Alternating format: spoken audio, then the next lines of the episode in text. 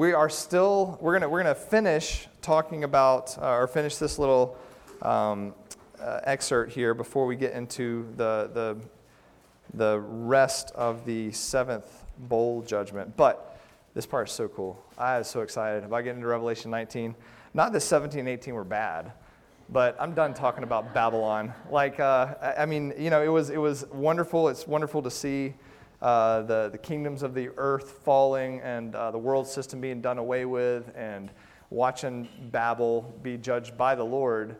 Uh, but from this point forward, almost everything from this point forward is, I feel like, all the good stuff. You know what I mean? This is where you see the throne room of, of God again. You see uh, everyone uh, exalting Christ and, and the Lord and, and singing that triumphant song that we talked about a long time ago in Revelation 14.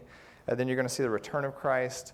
Um, there is still judgment that will happen at the return of Christ and even after uh, the, the thousand year kingdom. But I mean, I just feel like from here on out, 19, 20, 21, 22, this is like, this is why we read Revelation. This is, the, this is it. This is the return of our King. This is uh, the beginning of all the, the great stuff that happens uh, here at the very end. So, all that being said, I know last week uh, there was a lot. We covered a whole chapter. I mean, it was 20, 24, I think, verses. I can't remember. But so, and I know we didn't have time for questions at the end. We'll try to do that today too, because I'm sure there are going to be questions. Uh, there's even things as I was studying this week that I, I never had to actually put mind and thought to that really tweaked and clarified some of my own thinking when it comes to the end. Uh, and again, I want to say that out the gate too is uh, studying end times is always fun. It's, it's a wonderful study. It's, it's a joyful study. But we always got to remember that we're taking these things that the Lord's told us about things that will come. Uh, some, some things that we can't just nail down and say, this is exactly what that will look like. But we can't say it will happen exactly like He has said it will happen. Um, but the whole point of those things is so that we then look at our lives today, our thinking, our living, our families, the way we're working, and we're going, are we living in expectation of this according to what we're talking about? Is, is, it needs to be impacting our thinking and our living today. It's not just, uh, hey, let's figure this stuff out because it's fascinating. It's, it's let's figure this out so that we can live rightly today in holiness and in, in, in submission to Jesus Christ so that we're taking advantage of the moments we're living rightly here today in, in our families uh, and at work, at home, wherever it may be. So I just always want to throw that out there. It's just easy, especially in eschatology, especially when you're a long time in eschatology, like we've been in this class, uh, to forget. Like, there, there's a reason that Christ gave us this stuff here now.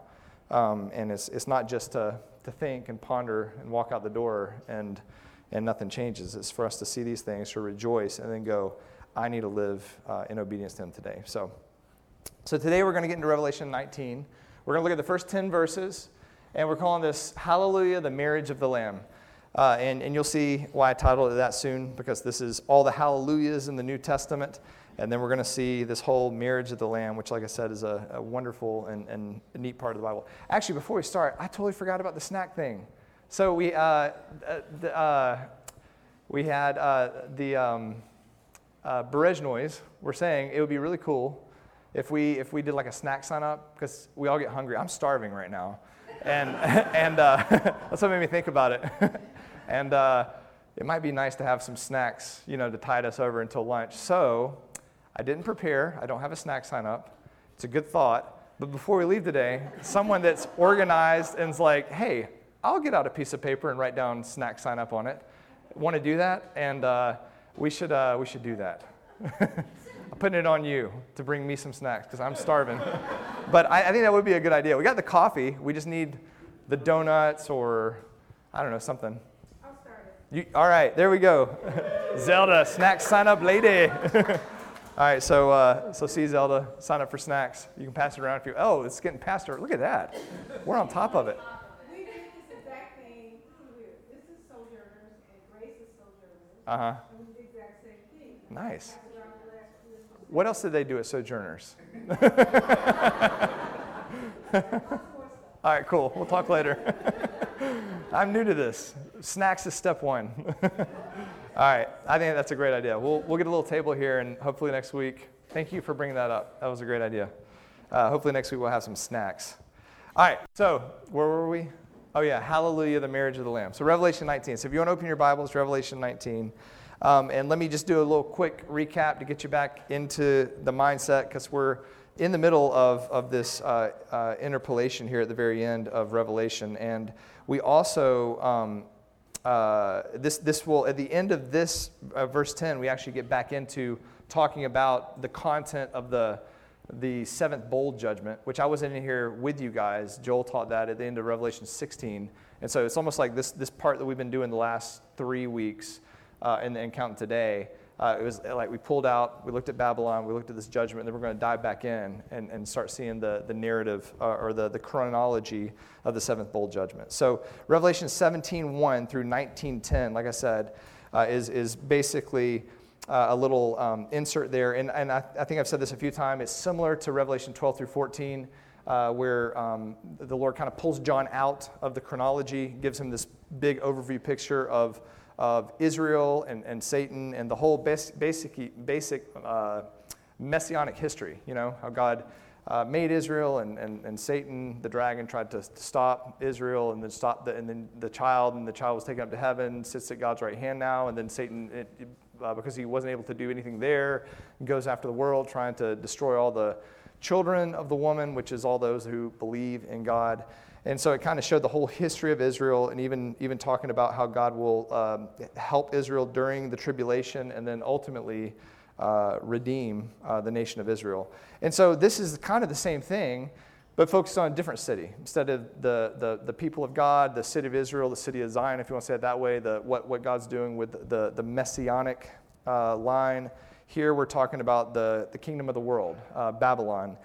In chapter 17, it kind of focuses on the religious and political powers behind Babylon. It kind of gives you a, a, a big picture of this is always the world system, this has always been happening. Um, even has hints all the way back from Babel, all the way through to this world system that we talked about uh, Satan being the, the ruler of this world, the, the prince of the power of the air, the God of this world, uh, that the spirit of the Antichrist is always at work. Uh, and it's only at the end that he's given the, um, the, t- the, the timing of the Lord and the ability by God to actually give his power to a person who becomes the Antichrist and unites this, uh, the world religions and the political powers into his final kingdom. Uh, and then ultimately actually destroys the religious system and sets himself up as God for all the world to worship and, and uh, him.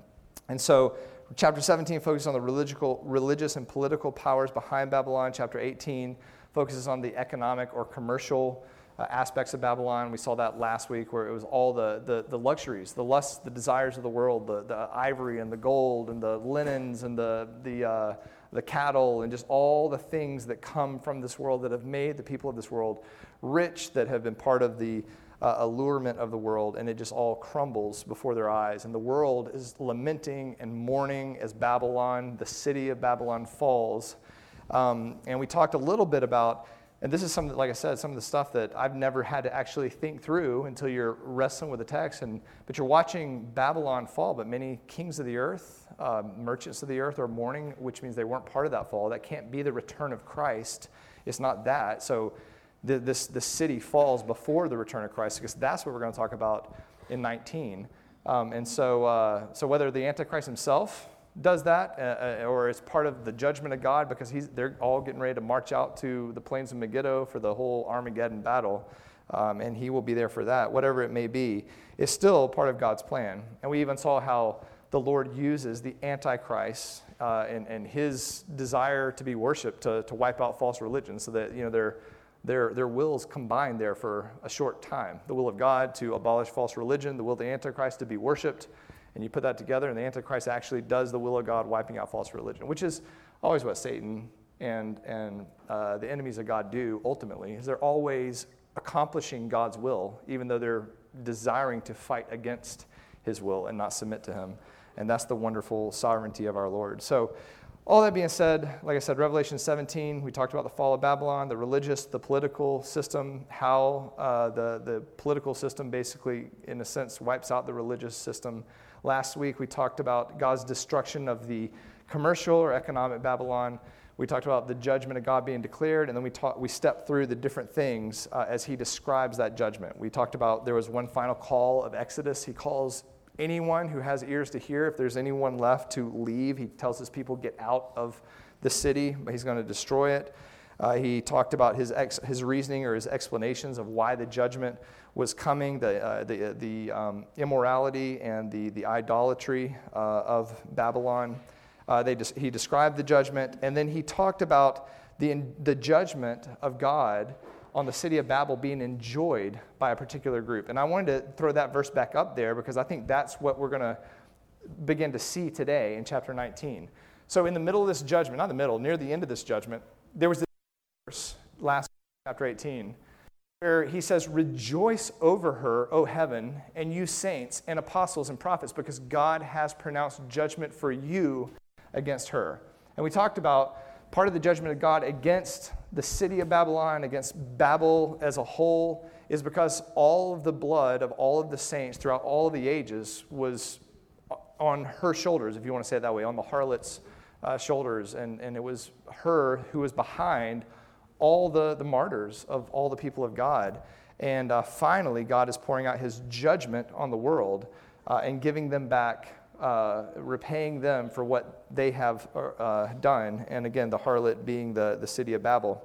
And so you got the, the world falling apart around um, everyone here and they're lamenting and they're mourning because their riches and their luxuries and their cultures and their religion and their life here on earth is just is being decimated before their eyes and simultaneously there's an eruption of joy in heaven because god is finally repaying the, the, the world and the world system and the rulers of the world for, for what they have done to the saints of god and you, it, we talked about this last week too how jeremiah 50 and 51, uh, there, there's a few places Isaiah 13, 14, 47, 48, Jeremiah 50 and 51 are all pictures of Babylon, the, of, of former Babylon that, that the, uh, the Medo Persians uh, destroyed, and Alexander the Great came in and, and kind of finished the work. But there's things in there that talk about the destruction of Babylon that didn't happen, eh, which we said point forward to a future Babylon that must exist, which is what I think we're talking about here. But one of the things in Jeremiah 51 that's very similar to uh, 1820 that we just talked about is in Jeremiah 51, 48 to 49. It says that heaven and earth and all that is in them will shout for joy over Babylon, for the destroyers will come to her from the north, declares the Lord. Indeed, Babylon is to fall for the slain of Israel, and also for uh, for Babylon, the slain of all the earth have fallen. And so, again, I think this is articulating the exact same thing that we're talking about in Revelation 18 20. And the reason behind this eruption of joy that we're going to see here in chapters 19 1 through 10. All of heaven is rejoicing because God is finally pouring out his wrath uh, on, on uh, this world for destroying his people. And so, we're going to see today this heavenly perspective as the Lord completes his judgment on the city of Babylon. And we're going to see all those who have died in Christ rejoicing in heaven uh, in the destruction of this world system, in the world religions, in the world culture, in the city of Babylon. And there's a fourfold hallelujah uh, followed by a wedding feast. And, and, and I'm, I'm going to jump ahead here, so I'm going to try to stay, stick with the notes. Uh, but it's really cool because you see these hallelujah proclamations that are unique uh, in all the New Testament. And then you see this wedding feast. And then after that, the saints of God return with Christ to this planet as Christ comes, out, comes to, to rule and to reign on this earth for a thousand years. Uh, and they come to inherit what rightfully belongs to, to him and to them. So, Revelation 19. And I thought um, the way we're going to divide it up is this. You got this four hallelujah proclamations. You got the first two in 19, 1 through 3. You got a third one in 19.4. You have a fourth one in 19, verses 5 through 6. And then you have this marriage of the Lamb in verses 7 through 10. And so, um, and I'll, you'll see why we put the first two together in a second. But before we jump in, I was going to read the whole 19, 1 through 10, but I thought it would be appropriate to actually jump back to Revelation 5. And I know I did this with you guys. When we were in Revelation 14, we, we had a little glimpse. There was two or three verses in Revelation 14 that gave us a glimpse of the throne room of God and this triumphant song that had been happening there if you look in the book of Revelation, ever since Revelation 5, not that it's not happening currently in time there now, but when we're looking at the book of Revelation, you see this. Uh, I'm sorry, Revelation 4, you begin to see this worship before the throne of God as John is taken to heaven. And then this, this we called it the triumphant song that continued to grow and increase throughout the book of Revelation. And Revelation 19 is, is the coda, it's the end, it's the, it's the culmination, it's the, f- the final piece of the song before the actual return of Christ. So I thought this, I'm, and I know I fly, I know I talk too fast. Please forgive me, but we're going to fly uh, and just look at. I'm going to put it up here. We can't read the whole thing, but this would be such a good thing to go and to just study. Just look at this song before the throne of God that just goes throughout the whole book of Revelation. Because today, in Revelation 19, 1 through 10, it ends. Not that it ends, there's no more praising, it just means we're, we're done in heaven, kind of in a sense, and we're coming to earth. And we're going to praise and worship here on earth after that. But uh, Revelation 5, 8 through 14, it says, When he had taken the book, the four living creatures, the 24 elders, fell down before the Lamb. These are the, the, the, the, the elders and the, the cherub around the throne of God. They're each holding a harp, golden bowls, which were the prayers of the saints. This is going to come up. Uh, and they sang a new song. And I remember talking about that with you guys. We looked at the new song in the Bible and this song of salvation that, that runs through the Psalms and that they're singing now, the salvation that comes through Christ. And they say, Worthy are you to take the book and to break its seals. You were slain and you purchased for God with your blood men from every tribe, tongue, people, and nation. You have made them to be a kingdom of priests to our God, and they will reign upon the earth. And it says, Then, then I looked and I heard the voice of many angels around the throne, and the living creatures, and the elders. And the number of them were myriads and myriads and thousands of thousands. Again, Carrie just read about this, you know, in Hebrews 12, which was so cool. I was like, we're going to talk about that today. So, uh, so you got all these angels, and you got the elders, and you got the cherub around the throne, and they're all saying or singing with a loud voice, Worthy is the Lamb that was slain to receive power and riches and wisdom and might and honor and glory and blessing. And every created, which, uh, created thing which is in heaven and on earth and under the earth and on the sea, all things in them, I heard saying, To him who sits on the throne and to the Lamb be blessing and honor and glory and dominion forever and ever. And the four living creatures kept saying, uh, Amen. And the elders fell down and worshiped. So you got this, this is the beginning, but just, you have all things worshiping him, and they're around the throne and they're worshiping him. And then, you know, we get into the, the, the, um, uh, the seals. The seals start being broken in Revelation 6 and 7, and God pours out his judgment on earth. And then we're pulled back out in Revelation 7 to this throne room again. And the song continues. And here more people join in the song. It says, After these I looked, behold, a great multitude, which no one could count from every nation, all tribes, peoples, and tongues, standing before the throne. They're all crying out with a loud voice, Salvation uh, to our God who sits on the throne. And all the angels were singing, the four living creatures and the elders are there still, and they're saying, Amen, blessing and glory and wisdom and thanksgiving and honor. And then it identifies this new group that's there at the throne. One of the elders said, Who are these clothed in white? He says, Well, you know. And he says, These are the ones that came out of the Great Tribulation. So when the psalm began in Revelation 4 and 5, you have everyone that's in heaven, those the raptured church, the angels, the elders, everyone there singing. And now those who died during the tribulation join them in the song. So the song continues as the heavenly uh, crowd or, or, or, people gets larger. Uh, and then you have um, uh, this at the very end of Revelation, or beginning of Revelation 8, right when he breaks the seventh seal, so the last piece of the judgment of God, uh, which then we looked at the seven trumpets, and inside that, the bowls. It says there was silence in heaven for about half an hour. So this song is happening during all the judgments of God except for this half hour. And I think this is, this is just a, a moment of silence before the, the final unleashing of God's wrath and then the return of Christ. But, uh, and we're, we're there. So, uh, Revelation 11, where we, you know, we did the, the uh, trumpet judgments, and now we're in Revelation 11. Uh, and it says the seventh angel sounded. There were loud voices in heaven saying, The kingdom of the world has become the kingdom of our Lord. So we're back at the throne room again, sorry. Um, and the 24 elders are there. Uh, they fall on their faces, are giving thanks to the Lord. And, he, and they say, You have taken your great power and you've begun to reign. So at the end of the seventh trumpet, Christ's reign begins, if you want to say it that way. And, and everyone is there worshiping uh, at the throne again. And it goes on to say, And the nations were enraged, your wrath came, the time came for the dead to be judged. And again, this is the stuff we've been talking about in Babylon and what we're going to talk about when Christ returns. Uh, but this is just, uh, it, it's, it's really, this is the end. Um, but then we get you know, all the details uh, of the bowls and all that uh, filled in there. He says, Your bondservants, the prophets, and the saints, and those who fear your name, it's time for them to be rewarded, the small and the great, and to destroy those who destroy the earth, which again is what we talked about with this whole Babylon thing and what we'll see at Armageddon. And the temple of God, which is in heaven, was opened. The ark of his covenant appeared in his temple. There were flashes of lightning, sounds and peals of thunder, an earthquake, and a great hailstorm, which again is part of this sixth bold judgment that you guys read about in Revelation 16. And then we go into the bowls. Or, I'm sorry, uh, we, we, um, uh, we go into the, um, the 12 through 14, the, the history of Israel, the whole you know, woman and the dragon and all that. And then Revelation 14, which is what we got to study together when I was in here back in April, he says, Then I looked, and behold, the Lamb was standing on Mount Zion, with him 144,000, the ones that were sealed by God, that make it through the whole tribulation without dying. Uh, and they're there with Christ on Mount Zion with his name written on them. And then he says, I heard a voice from heaven like the sound of many waters. That's you're going to see that today. Like the sound of loud thunder, which we're going to see that today. The sound of harpists playing on their harps. They sang a new song. Here's the new song again before uh, the throne, before the four living creatures and the elders. There they are again.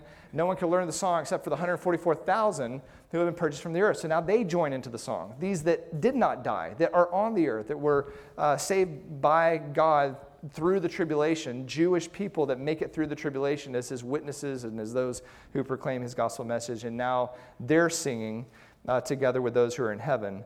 Uh, in Revelation 15, we see one more time uh, uh, this, this throne room of God, the wrath of God being, being, being churned up, ready to be poured out. And again, here they are singing the song of Moses, the song of God, the song of the Lamb. Great and marvelous are your works, O God the Almighty. Righteous and true your ways.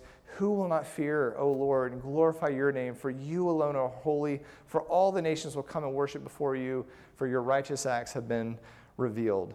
And basically, after that, that's when you have the bowls. That's when you get into the Babylon stuff that we talked about. And then we, this is the last time before, you know, Christ returns that you're at the throne of God. And this is where we're at today. Revelation 19. After these things, something like a loud voice, a great multitude in heaven. Here we are again at the throne room of God in this triumphant song that has been running all through Revelation.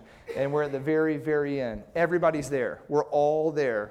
And he says, uh, they say, Hallelujah, salvation and glory and power belong to our God because his judgments are true and righteous, for he has judged the great harlot who was corrupting the earth with her immorality, and he has avenged the blood of his bondservants on her. So now we know what that means because that's what we've been studying. And he says, In a second time, they said, Hallelujah, her smoke rises up forever. And then, look at this. Here they are again. The 24 elders and the four living creatures fall, fell down and worship God who sits on the throne, saying, Amen. They're in agreement and they say, Hallelujah once more. And then, this next group, a voice came from the throne saying, Give praise to our God, all you, his bondservants, you who fear him, small and great. And, and then I heard something like the voice of a great multitude, like the sound of many waters, like the sound of mighty peals of thunder, saying, Hallelujah. For the Lord our God, the Almighty reigns. It's just awesome. I, again, just, just looking at it through the whole book of Revelation and watching the crowd grow, watching the, the, the, the prophecies being fulfilled, and just seeing it now in that context, you see how amazing this song of joy, this triumphant song that is there before the throne. And, and, and again, right after this, the marriage of the Lamb, and then and Christ returns. And so this is kind of the, like I said, the coda, the end, the culmination of this heavenly song. And so, uh, and, and, uh, and so what we're going to look at is first this song and what they're singing and what it means. And the first thing is um, verses 19, or sorry, chapter 19, verses 1 through 3. Uh, you have the angels singing, and uh, we're going to look at what they're saying and what this means. He says, after these things, I heard something like a loud voice of a great multitude in heaven saying, Hallelujah. Salvation and glory and power belong to our God because his judgments are true and righteous, for he has judged the great harlot, corrupting the earth with her immorality and avenged the blood of his bondservants on her. And a second time they said, Hallelujah, her smoke rises up forever. After these things is something that John, this has happened a few times in Revelation, Revelation 4, 7, 15, and 18, and it basically just changes subjects and begins to show you a new vision. You know, the focus was on the earth, the focus was on Babel and then the city of Babylon. And after these things, now we're back in heaven at the throne room of God. So these next uh, the, the next basically chapter is uh, going to show, or half this chapter is going to show what's happening at the throne room, and then there will be a focus on the earth again when Christ bursts the heavens open and comes and judges. But right now we're in heaven. It says a loud voice uh, uh, says these things, a loud voice of a great multitude in heaven. 21 times in Revelation, there have been loud voices. Sometimes this is the voice of God, sometimes this is the voice of an angel proclaiming something for everyone to hear, things like that. Um, so, but here you have a voice, um, and uh, most likely here is it's a combined voice of all these angels because it identifies uh, the voice. It says the voice of a great multitude in heaven saying these things. Um, and uh, again, this could be everyone, but it looks like as we were reading through this, it begins with this angelic, the, angelic hosts and then you add those around the throne, and then you add in all the saints, and you have everyone worshiping, everyone saying these things at the very end, because the saints are basically invited later to sing. Doesn't mean we have to be dogmatic about it. Maybe everyone is singing here, but no matter who it is, it's, it's a, a, a, loud voice with a great host, uh, and, and it looks like angelic voices saying these things. The thing I want to focus on is what they're saying. And they're saying here, hallelujah. We say this word all the time. It's we sing it today in one of our songs, uh, but just knowing what it means helps you to understand what they're saying, and it'll I think change the way that you sing it when you sing Hallelujah.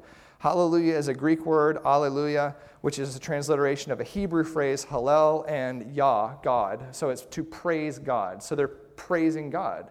Uh, when you see in the Old Testament, praise the Lord, praise the Lord, it's the same thing. Hallelujah is what they're basically saying. And so you see it many times in the Old Testament. 24 times in the Psalms, you see this um, in the Old Testament Psalms. Psalm uh, 104, well, I don't need to tell you all the different songs. There's basically two groupings of the Psalms. There's the great Hallel Psalms, which are Psalm 104 to 109. If you go read those Psalms, you see a lot of hallelujahs, a lot of praise the Lord.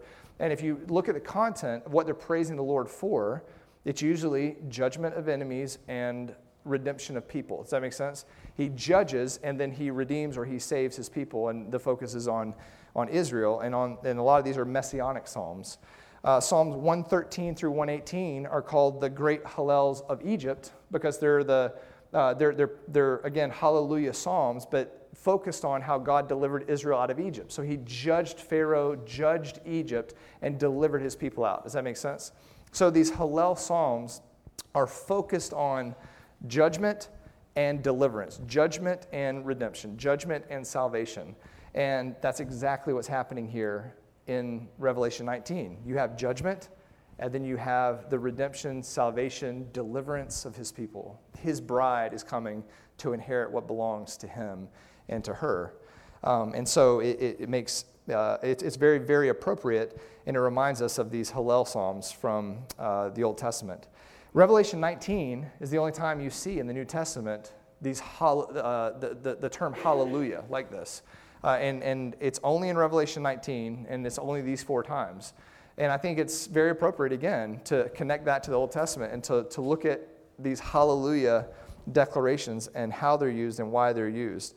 And Revelation 19 resembles, uh, I didn't write it up here, Psalm 104 35. Very, it's very similar to that, where uh, in Psalm 104, verse 35, the Lord in one of these Hallel Psalms says, Let sinners be consumed from the earth, and let the wicked be no more.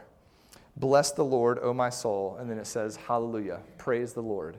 And so Psalm 104:35 basically sums up everything we've been talking about in, in Revelation 17, 18, and here in 19. Let the sinners of the earth be consumed the rest of them will be consumed at the end of Revelation 19 when Christ splits the heavens, comes, and the whole Armageddon thing, and he just destroys immediately at his return. Uh, and then the, um, uh, the, the, the, righteous, or those who belong to him, uh, will inherit the earth. And so when we see these hallelujahs, that's what you're, that's what you're seeing. All the, the, the angels and the one, those before the throne and all the saints are basically praising the Lord for his destruction of evil and his redemption uh, of his people. And they say, Salvation and glory and power belong to our God. Uh, th- so these, these three things salvation, glory, and power are what they're, they're praising the Lord for. Um, it reminds me of Romans 8 19 through 21, where right now it says, For the anxious longing of creation waits eagerly for the revealing of the sons of God. All of creation is waiting for this this, this day of hallelujah.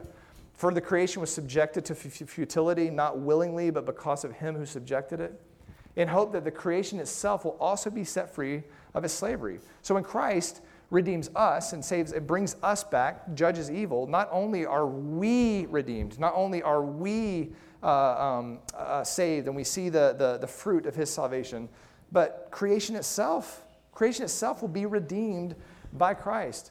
He says it'll be set free from its slavery to corruption into the freedom, the glory of the children of God. And Hebrews 1 3 also says, He, Jesus, is the radiance of His glory. He is the exact representation of His power and nature. Uh, or, I'm sorry, of His nature. And He upholds all things by the word of His power. So here you see the salvation that will come because of, of, of Christ's return and the redemption of His people.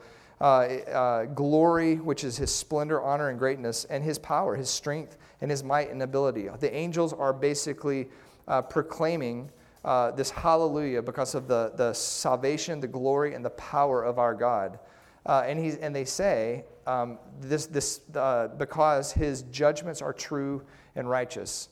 The word because here basically just signs an, a reason for the hallelujahs, a reason uh, for them declaring these things. And the reason is that his judgments are true and righteous. Judges, judgments, it just means decisions or his uh, distinguishing his discrimination, his discerning action. The Lord here is discerning and, and judging. He's distinguishing good from evil, and he does it perfectly.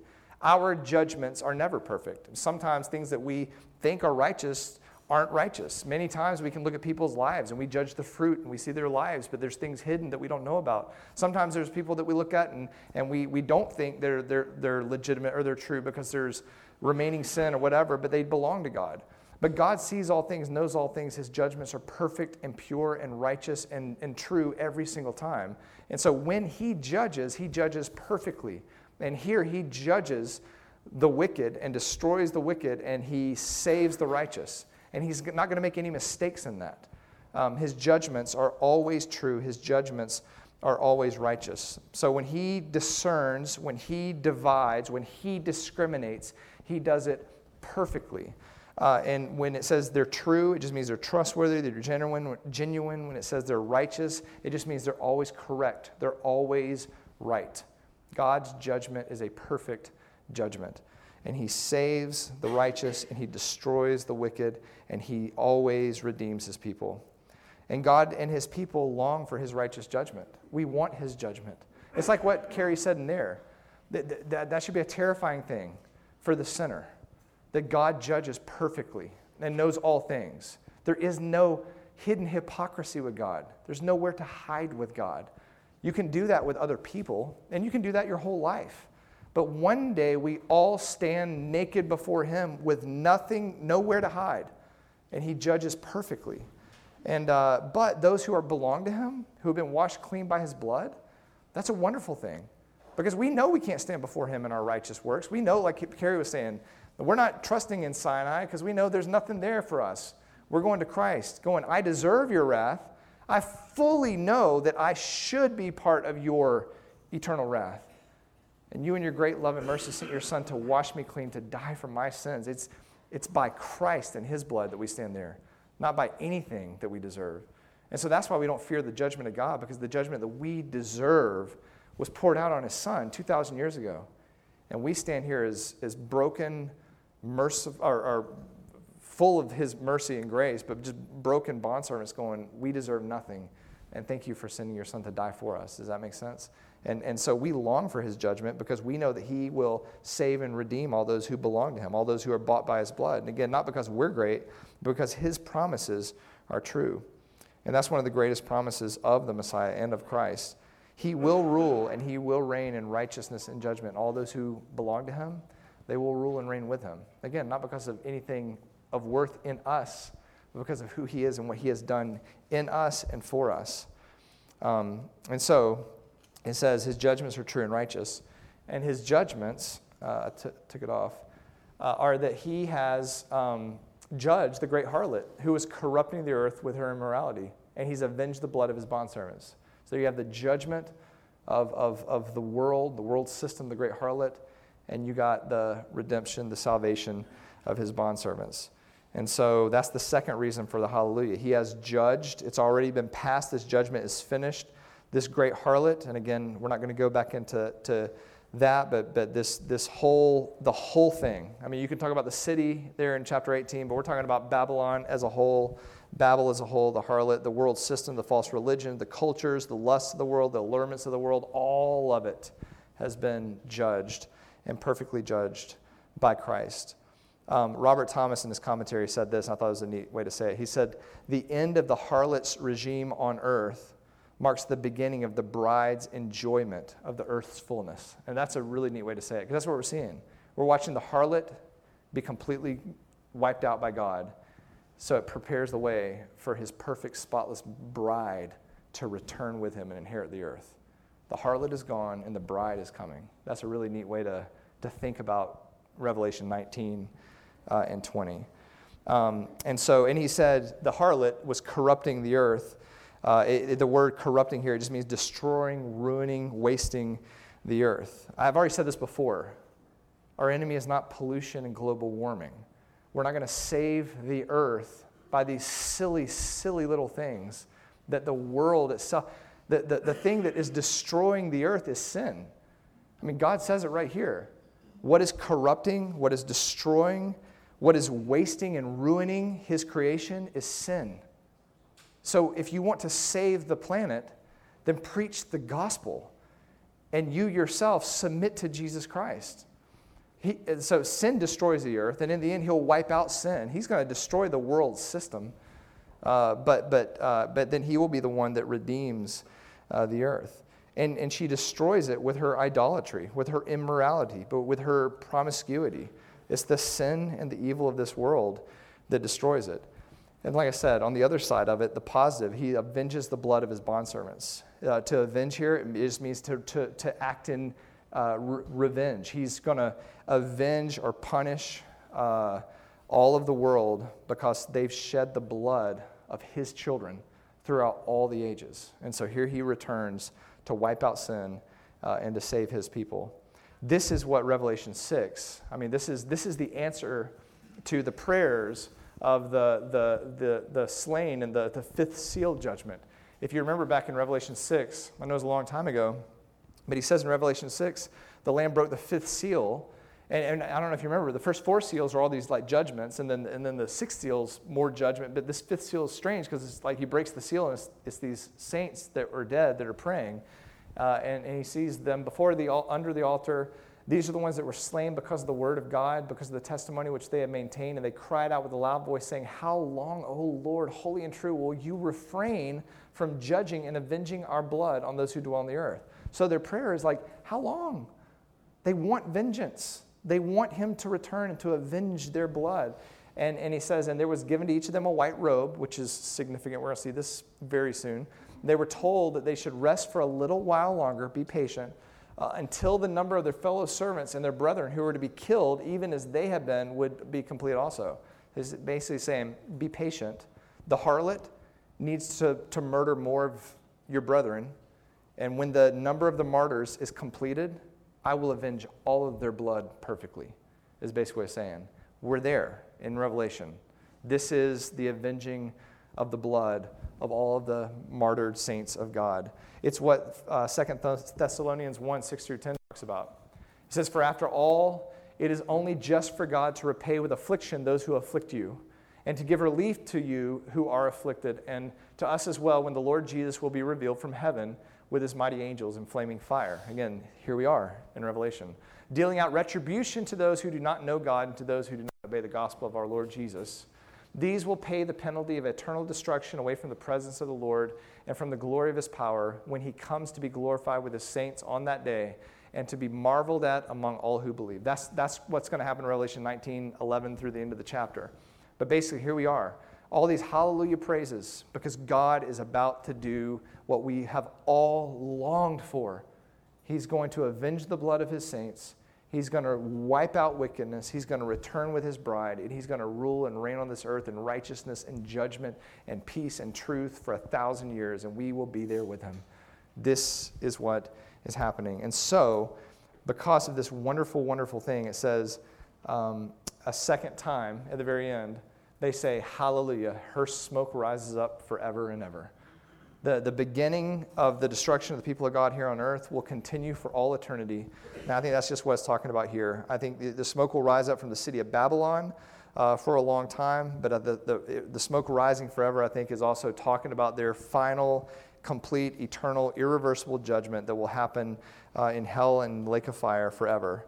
Um, and for a thousand years, while Christ reigns on earth, Babylon, it'll be like Sodom and Gomorrah. Remember all this prophecy about Sodom and Gomorrah? This, this city of Babylon, the, the, the, the ruins of Babylon and probably the plains of Megiddo, where Christ wipes out all of his enemies, will be a continual reminder for 1,000 years while he reigns on earth of his judgment and of his righteous reign. And he wiped out the wicked. So the earth will be scarred, if you want to say that way, for a thousand years for us to remember the righteousness of Christ when he returned and reigned on this earth. And we will see the, the, the, the smoldering rubble of Babylon um, and, uh, and it will remind us, but it also talks about their future judgment. So that's the first chorus of Hallelujah. Then you got this, this second chorus. Uh, it says, uh, and I'm calling it the elders sing hallelujah. I'm just trying to differentiate this with the last. It says, because after the, these angels sing hallelujah and they talk about the destruction of the harlot and, and they say hallelujah again, it says the 24 elders and the four living creatures who we've seen before the throne of God all since Revelation 4, and we, we just read a bunch of those things, fell down and worship God who sits on the throne. And they say, Amen, Amen, Hallelujah. So they, they basically are responding in agreement with what has already been said. They're responding in agreement. They're, they're praising the Lord for his judgment of the harlot, judgment of the sinfulness of the earth, and his redemption of his people. Um, and so the 24 elders, like I said, uh, I, am not going to go back and put all those, I, I, didn't even put it up here. But if you look back at Revelation 4, 5, 7, 11, like we just saw, you see these 24 elders uh, and you see these, these uh, four living creatures, these cherub that are around the throne of God, over and over and over, falling down before Him, worshiping, falling down before Him and worshiping. Uh, and they're always um, uh, either pr- proclaiming glory to the Lamb who was slain, or um, uh, they do that twice. Uh, when all the, uh, in Revelation 7, when all the tribulation saints are there, they're worshiping together with them. And here they appear again at the very end, agreeing with all the multitudes of heaven uh, with what they're singing. Uh, and then, like I said, these are just the high ranking, powerful cherub around the throne. Uh, they're all falling down and worshiping him who's on the throne. And they're singing again, Hallelujah, praise the Lord. And it's a praise for the judgment of wicked and the redemption of his people which leads us to that was a quick one. Look at that. That was a really quick point. the final one uh, the saints singing hallelujah here uh, at the last part. I got to make sure we leave room for the marriage of the Lamb. So the saints sing hallelujah. It says, and, and a voice came from the throne saying, Give praise to our God, all you his bondservants, uh, you and the great and I heard something like the voice of a great multitude, like the sound of many waters and like the sound of mighty peals of thunder, saying, Hallelujah, for the Lord our God, the Almighty, reigns. I love this. So, first you see a voice from the throne coming out. We've seen this uh, in Revelation 16 7. A loud voice came out of the temple from the throne saying, It is done.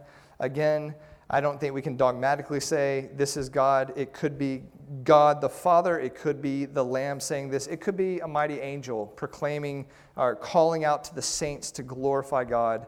Uh, whatever it is, th- this mighty voice is commanding the saints of God to worship Him.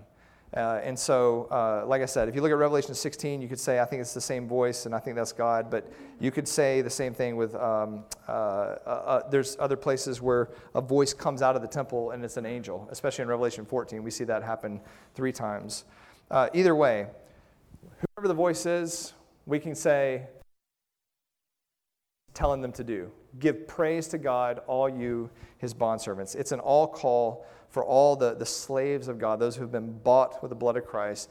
Uh, this, this word, doulos, always refers to men. It always refers to those who belong to God, who are servants of God. It refers to, to us, the redeemed, the church.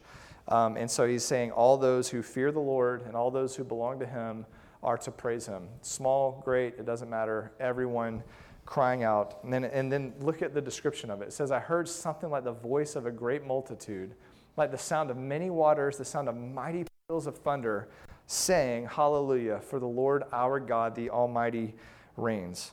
This is the chorus of all the redeemed through all the ages. Again, if you look at it from Revelation 5 to here, here's everybody. We're all there. This is it.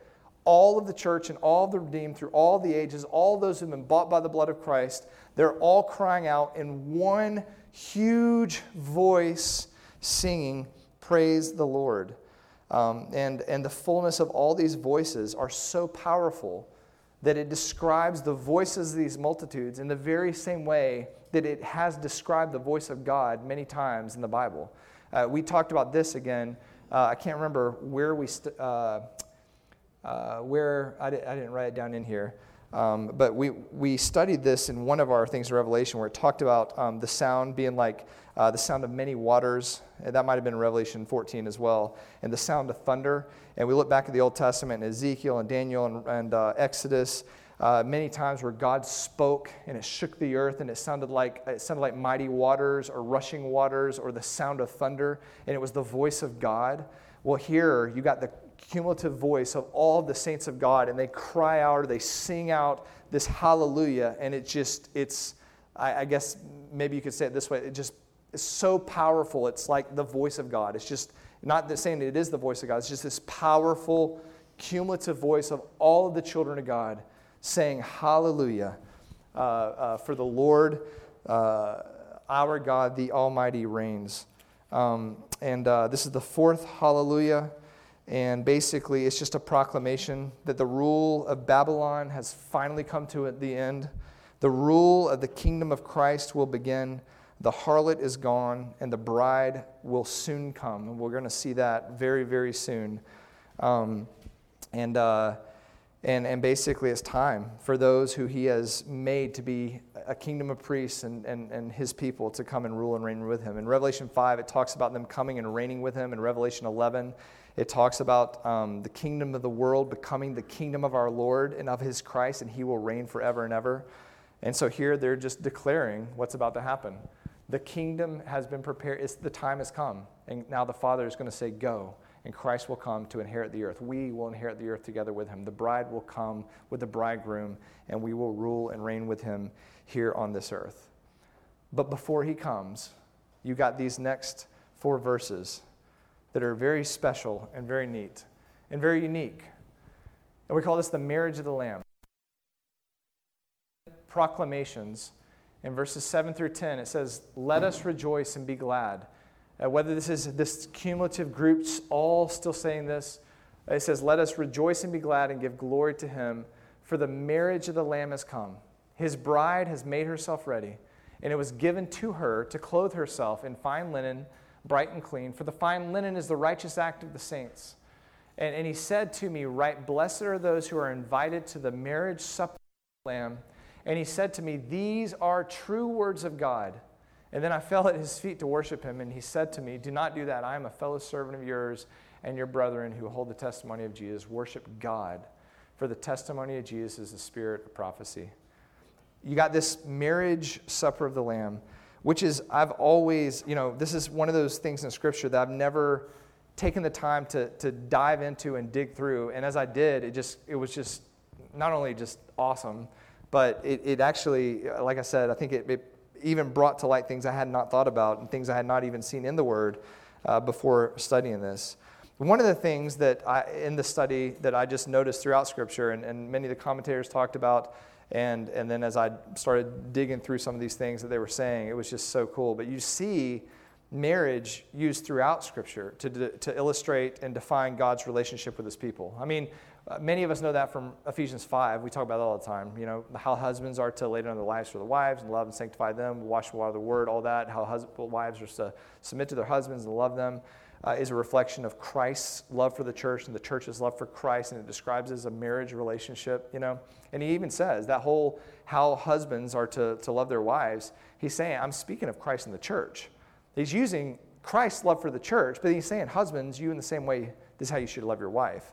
And so, you know, that one I already knew, but we started, I started looking at the Old Testament, uh, and in Isaiah 54, you got the Lord talking about uh, uh, being a husband to Israel He says, For your husband is your maker, speaking to Israel, whose name is the Lord of hosts, and your Redeemer is the Holy One of Israel, who is called the God of all the earth.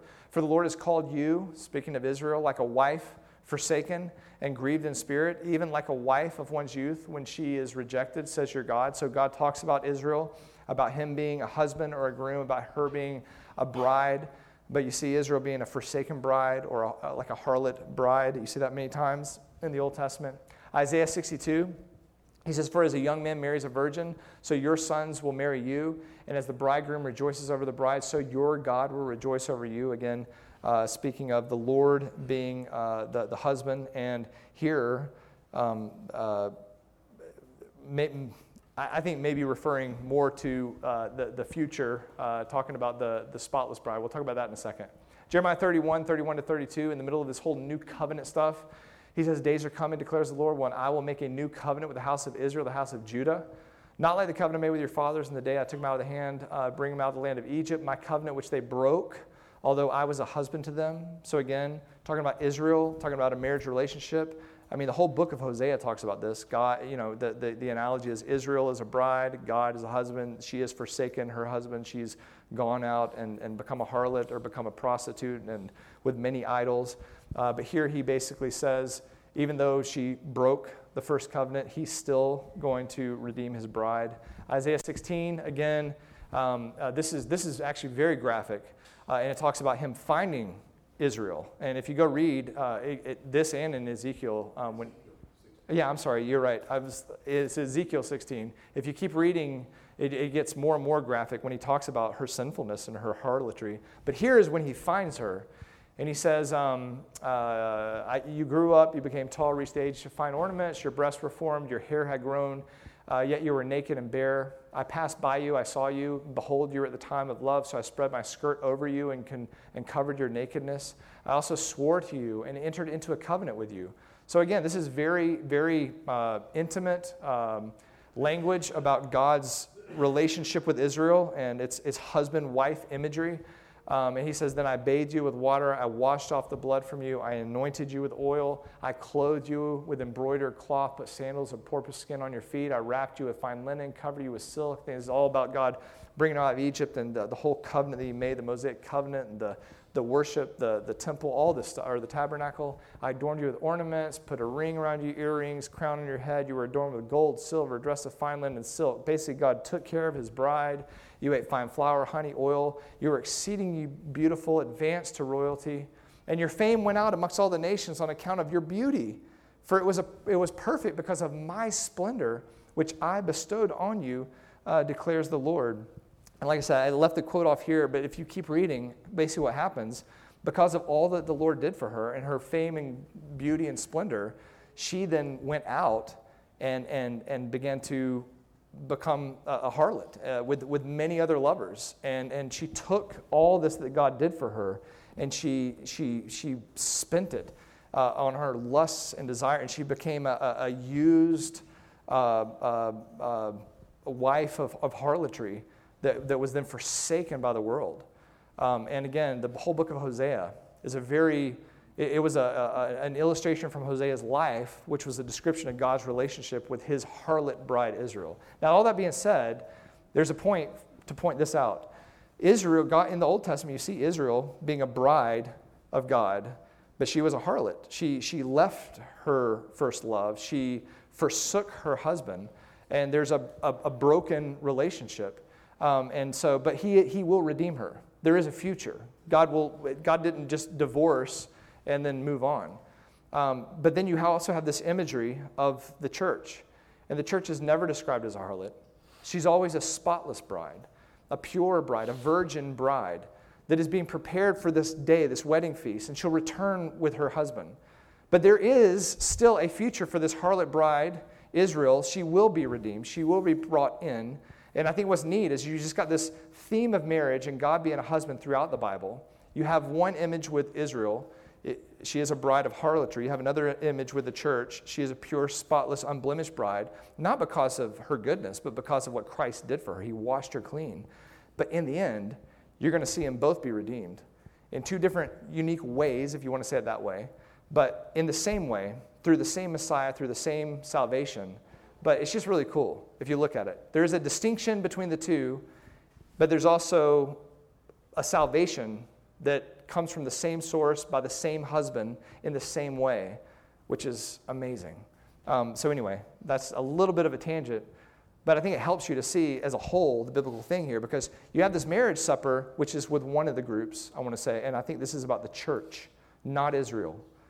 I'm not saying that, that, that those who are saved and part of the redeemed are, and, and are in heaven are not, are not there, but there's a distinction here between those who return with Christ in bodily form as he returns and breaks the heavens open, and then those who rise from the dead when he returns uh, and, and walk into the kingdom of Israel with these bodies. So, again, that's a little bit of a, a jump into what's coming, but it's, it's fascinating. And, and like I said, you got, you, got, you got the husband on both sides, but you got different. You have a harlot bride, you have the pure, spotless bride. And here we're talking about the pure, spotless bride that is in heaven. Uh, and this is the, the, the beginning of the wedding ceremony. 2 Corinthians 11 2, talking about the church, uh, uh, talks about this as well. Paul mentions uh, Christ being a, a, a, groom here or a husband. Uh, he says, I'm jealous for you with a godly jealousy, for I betrothed you to one husband uh, so that to Christ I might present you as a pure virgin. Again, speaking of the church. And so Paul's worried that they're being um, seduced by, uh, by, by other religions, by idolatry or harlotry. He's saying, no, listen, you are, you've been wed to Christ. You are a pure virgin in Him. Basically, don't do what Israel did and, and, and know God and then turn on Him and go after the world. Um, so, again, understanding the analogy of Israel helps this verse to make more sense. And then, like I said, Ephesians 5, which I mentioned at the beginning, you have this analogy of Christ and the church. And look at how he speaks of his bride, the church. Very different than how he speaks of his bride, Israel. Uh, he says, Husbands, love your wives as Christ also loved the church. So, again, leave off husbands, love your wives. That's the command for us. That's the imperative command for you and me as men on this earth that are married. But let's look at the substance behind the imperative command for us. Christ loved the church and he gave himself up for her. Why? So that he might sanctify her, the church, having cleansed her by the washing of water with the word, that he might present to himself the church in all of her glory, having no spot or wrinkle or any such thing, but she will be holy and blameless. It's the church that is the pure, spotless bride of Christ, that has been bought by Christ and washed by Christ, and then will be presented to Christ as his pure and spotless bride. It's the church. We're not talking about Israel here. So I want to make distinctions, not to say that the church has replaced Israel. We're not at all saying that. There's obviously a future for Israel. There must be a future for Israel. There has to be a redemption of the harlot bride, but there's a distinction between the harlot and the pure, spotless bride here. Does that make sense? But they're all still going to be redeemed by one husband who is Christ, the Messiah of Israel, the, the Savior and Lord of the church. It says, He who loves his own wife loves himself. Um, no one hates his own flesh, but nourishes and cherishes it just as Christ does the church. So I'm pointing this out to say, I really believe Revelation uh, 19, 7 through 10 is talking about the spotless, unblemished bride, the church, who is there at the marriage supper of the Lamb, that will return in bodily, in, in, their, in their glorified, redeemed bodies together with Christ as he bursts the heavens open. And I think there's a distinction there between that and the prophecies of Israel that they'll rise from the dead, that they'll walk into the kingdom, that he will redeem them to. I mean, they will be saved just as well in, this, in, in, in like manner through the blood of Christ, and we will all be one bride, if you want to say it that way, in Christ during the thousand years and for all eternity. But there's, this is about the church. And uh, so, anyway, and if you got a problem with that, that's totally fine. I'm, I'm working this out as I'm working through it. This was, this was new thinking for me. But this marriage has been determined in eternity past. I think you can look at other scriptures and you can look at this marriage theme and you see that the Father has made arrangements with his Son to give him a spotless bride. I mean, these things were foreordained before the foundation of the world. Um, that uh, several thousand years um, of betrothal and preparation have happened, if you want to say it that way. I mean, even from Adam until the rapture. Um, that the, uh, we know that the groom laid down his life to pay for his bride and prepare her. We just talked about that. We know that the groom has been preparing a place for her. We see that in John 14, where he says, I'm going to prepare a place for you. I will come back for you, and I will take you to be with me so that where I am, you will be also. So he's taking her to his father's house, which again is very similar to Old Testament marriage uh, um, uh, terminology. Um, and like I said, I think the, the groom coming for his bride, if you want to continue to take the marriage, the, the way that marriage works, is the rapture. He'll come and he'll take his bride. Uh, the, the, the, the dead will rise with him. If you look at, actually, I think I put this up here. Did I do Thessalonians? This is kind of cool. If you look at the rapture, and this is distinct and different from the first resurrection after Christ returns. This is not the first resurrection, this is the rapture of the church. But look what he says Paul telling the Thessalonians, he says, uh, we, we don't want you to be uninformed, brethren, about those who are asleep, so those who have already died in Christ, so that you will not grieve as the rest who have no hope. For if we believe that Jesus died and rose again, even so God will bring with him those who have fallen asleep in Jesus. This is different than Israel terminology, and different than first resurrection terminology, and different than millennial resurrection and redemption terminology. This is a very weird, unique piece of scripture. For this we say to you by the word of the Lord, so that's good to know, that we who are alive and remain until the coming of the Lord, those who have not died when this happens, will not precede those who have fallen asleep, those who have died. Uh, he says, For the Lord himself will descend from heaven with a shout. This is not talking about the second coming.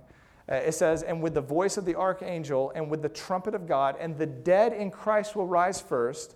And then we who are alive and remain will be caught up together with them in the clouds, and we will meet the Lord in the air, and so we will always be with the Lord. Therefore, comfort one another with these words. I think putting this together with the marriage and with other things that we know, again, this is distinct from the whole he returns, the dead rise in Christ, and they're on earth with him. This is not on earth with him, this is in heaven with him. But here you have bodily resurrection, bodies ascending or being raptured, taken up into heaven. And this is the church. The church will be gathered. The dead and the alive will be gathered. Why are they being gathered in heaven in bodily form in their new bodies? I think for this for the marriage supper of the Lamb. And then they return. Does that make sense? If it doesn't make sense, I'm with you. we're, we're getting there. But, but I mean, if you put all these together, there is this bodily resurrection that precedes the, the resurrection of the dead on earth that we see in Revelation uh, 20 that we're going to talk about. It's a bodily resurrection with those who are alive and caught up together with them, and they're in their bodies in heaven. Why? I mean, that it just the, the only thing I can think of is this, because of this, because of the beginning of the ceremony of the marriage of Christ and then they will return with him. They'll come to the earth, the other dead will rise. And, and it's basically a thousand year marriage ceremony until he finishes wiping out evil with the second rebellion after Satan's release. And you got the new heavens and the new earth. Where we're one with him for all eternity, you know? So I'm still working it out, but that's what I think. All right. So, and he says, let us rejoice and be glad and give glory to him. Rejoice, be glad, give glory. It just means to be overjoyed, extremely joyful, and giving him honor, splendor, glory. Um, and, uh, and, and basically, it's a call to all the heavenly attendees of this wedding, including angels, elders, living creatures, all the heavenly hosts there, witness, there to witness the wedding of the bride and the lamb. And, and the reason that the, there's a, uh, the reason for this is uh, they're all there to rejoice and to be glad because the marriage of the lamb has come. It's time for the wedding the consummation of the union between Jesus Christ and his bride, the church, the people of God, it's, it's the beginning. And like I said, I think this is a wedding ceremony that lasts a thousand years, and Israel will be a part of it. It's just, it's just not here yet. Does that make sense? We'll return with him. We'll be on this earth. Israel, all the dead who are there uh, that weren't part of the church, will rise in him and be redeemed, just like he said in the Old Testament. And we will all be one together in him.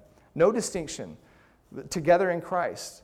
But this is the beginning, and I think this is something for the church in heaven. Uh, and they're all rejoicing because it's time for the ceremony, the wedding to begin. The harlot is gone, and the bride's time has come. And, um, and I think it'll be, like I said, a wedding ceremony that lasts a thousand years until Revelation 21 1. And actually, again, this is something that we just got to get there, and I got to wrap my mind around it because in Revelation 21 1, You see the final consummation of this union when the new Jerusalem descends out of heaven, comes sits on the earth, and he says, The bride, I don't, I don't have it in front of me, but basically the, the bride uh, that, is, that has been prepared, actually it's right here. Then I saw the new heavens, the new earth, 21 1. The first heaven and earth passed away, there's no longer any sea. I saw the holy city, the new Jerusalem, coming down out of heaven from God, made ready as a bride adorned for her husband. And then actually, if you go over, it says it again in Revelation 21. Uh, where is it? Uh, here it comes. Oh, yeah, uh, verse 9. Then one of the seven angels who had the seven bowls full of seven last plagues came and spoke and said, Come here, and I will show you the bride of the wife of the Lamb. So, I, like I said, if you want to just take the marriage terminology, it seems to me like this is the beginning of the ceremony. It's a thousand year ceremony. Israel becomes a part of that.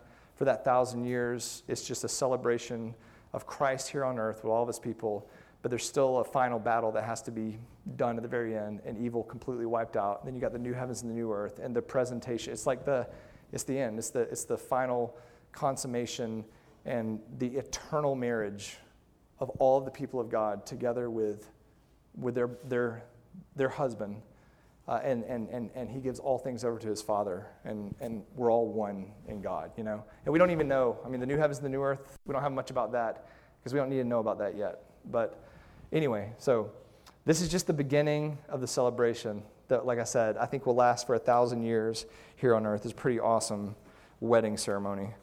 Um, and, and Lord willing, all of us will be there uh, together with him.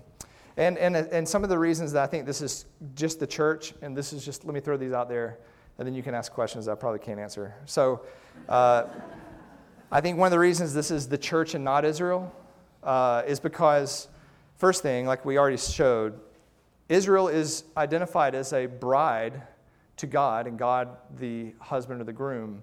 But, but most, if not all of the time, she's a, a, a wife who becomes a harlot every time. There's a redemption for the harlot, like I said, you'll see that, but, but the church is always seen as a spotless virgin uh, that is without blemish or stain, not a harlot. Uh, secondly, the church. The church was promised to reign on Christ's throne together with him, not Israel. That's something that's unique terminology to the church. 2 Timothy, uh, Timothy 2 12, it says, If we endure, we will reign with him. When is that reigning going to be? I mean, the only time possible for that mutual, mutual reigning is during the thousand year kingdom uh, when we return together with him. Uh, Revelation 3.21 talks about the church specifically. Speaking of the church in Laodicea, it says, He who overcomes, I will grant to sit down with me on my throne. Again, it's talking to the church, not to Israel, uh, as I also overcame and sit on my Father's throne. And then Revelation 5, 9 through 10, again, uh, speaking to those who he has bought with his blood, referring to the church, he says, You've made them into a kingdom of priests, and they will reign upon the earth. And again, I think the only time for that to happen in the way that he's talking about it, and that's unique terminology for the church, is, is uh, during the thousand years. Another thing, I think this, you know, significant, but not like, uh, you know, I don't think you can be dogmatic about it, but if you, ta- if you look at what Jesus said during the, the Last Supper, he talks to uh, the disciples in Matthew 26, Mark 14, Luke 22. He says, I will not drink of the fruit of the vine until the day when I drink it with you, or new with you in my Father's kingdom. And again, I think the, the only timetable for that to happen that we know of is during the millennial reign of Christ, which again, I mean, that, that doesn't necessarily mean it's only the church, but I think that's just one more piece to throw in there. Makes it look like it's the church, not Israel. Um, the apparel of Christ's army is the same apparel that's described with the bride here, you know, uh, in, in Revelation 19.8. Here we have her clothed in fine linen, bright and clean. And then when he bursts the heavens open and comes with his armies, all those who come with him are dressed the exact same way, which means I think that the armies that come with him is the bride. It's the church. They've come dressed in fine linen, bright and clean. Um, and uh, those are the ones following him on the white horses.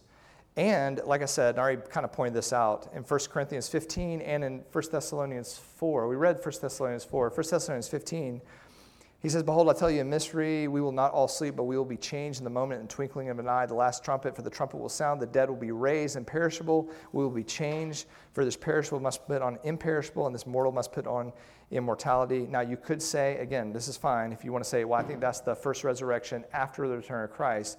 But in the context of him talking about Christ being the first fruits and rising from the dead, and we will rise together in Christ, it makes more sense to me that that is the same thing he's talking about in 1 Thessalonians 4, when the dead and those who are alive are all raised bodily and caught up together with him.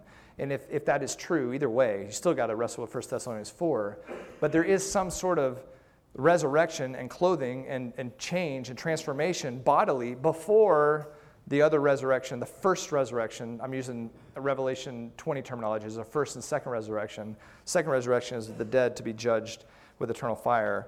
But all that being said, I just think it's just one more thing that I believe makes a distinction between the church already being in heaven at the marriage supper of the Lamb, then returning bodily with Christ, clothed in white, to reign on earth with him for a thousand years, that is distinct and different than the first resurrection of the dead, which I think probably refers to Israel and the Old Testament saints.